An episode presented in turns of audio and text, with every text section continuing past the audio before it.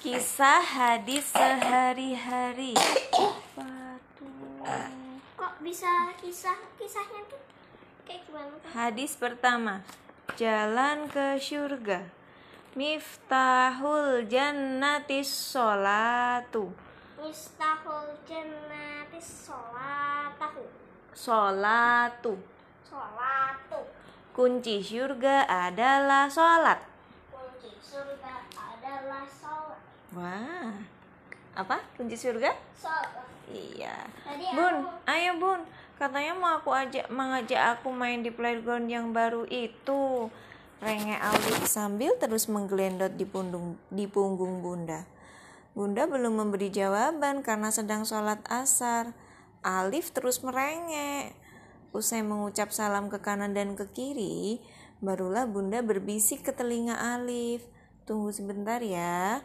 Bunda mau berdoa dan baca wirid dulu. Baca wirid tuh zikir. Rabbi ja'alni muqimas sholati wa min dzurriyyati. Rabbana wa taqabbal doa. Wahai Tuhanku, jadikanlah aku dan anak-anak cucuku orang yang selantiasa melaksanakan sholat. Begitu juga anak keturunanku. Wahai Tuhanku, kabulkan doaku. Bunda mengulang-ulang bisikan doanya. Alif penasaran dengan doa yang dibaca Bunda. Kok sebut-sebut anak cucu, Bun? Itu doa untuk aku ya?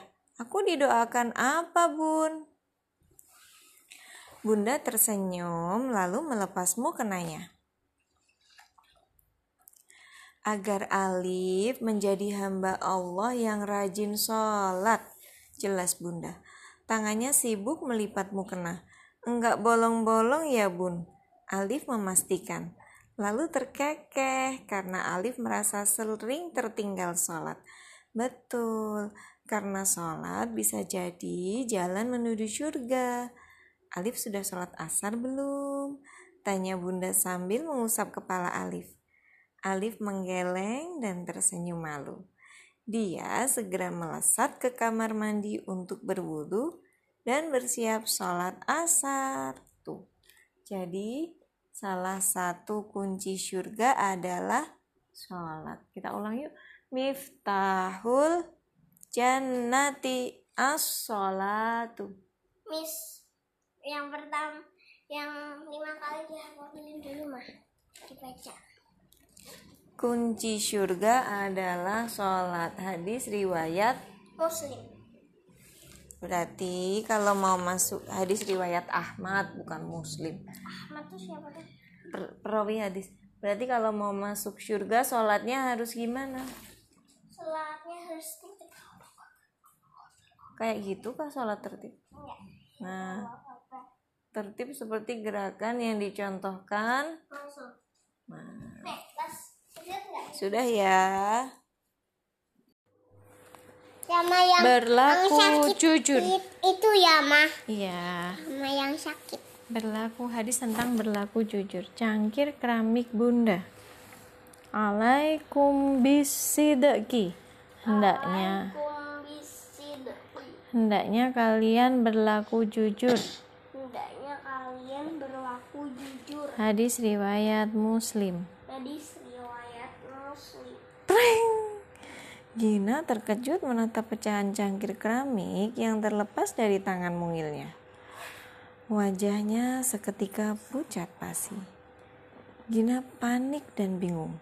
Cepat-cepat ia membersihkan pecahan keramik dan segera membuangnya. Em, atau lari mencari bunda ya. Telapak tangannya yang masih basah digosok-gosokkan ke baju dengan perasaan kalut.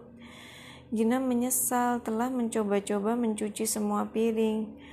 Ternyata Gina tidak kuat memegang perabotan kaca atau keramik. Pantas saja Bunda hanya mengizinkan Gina untuk mencuci piring plastik. Karena Gina melanggar perintah Bunda, kini cangkir keramik kesayangan Bunda pecah. Cangkir keramik itu terlepas karena berat dan licin terkena sabun. Akhirnya Gina kalang kabut mencari Bunda ke kamar mandi, ke kamar tidur, ke tempat jemuran. Gina berlari ke sana sini. Ternyata Bunda sedang menata bunga di ruang tamu. Dengan suara parau, Gina menceritakan kejadian yang baru saja dialaminya.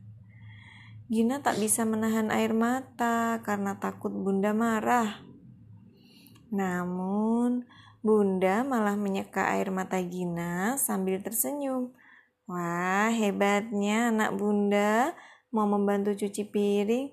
Lain kali, lebih hati-hati lagi ya, kata Bunda sambil menuju dapur untuk membersihkan pecahan cangkir keramik.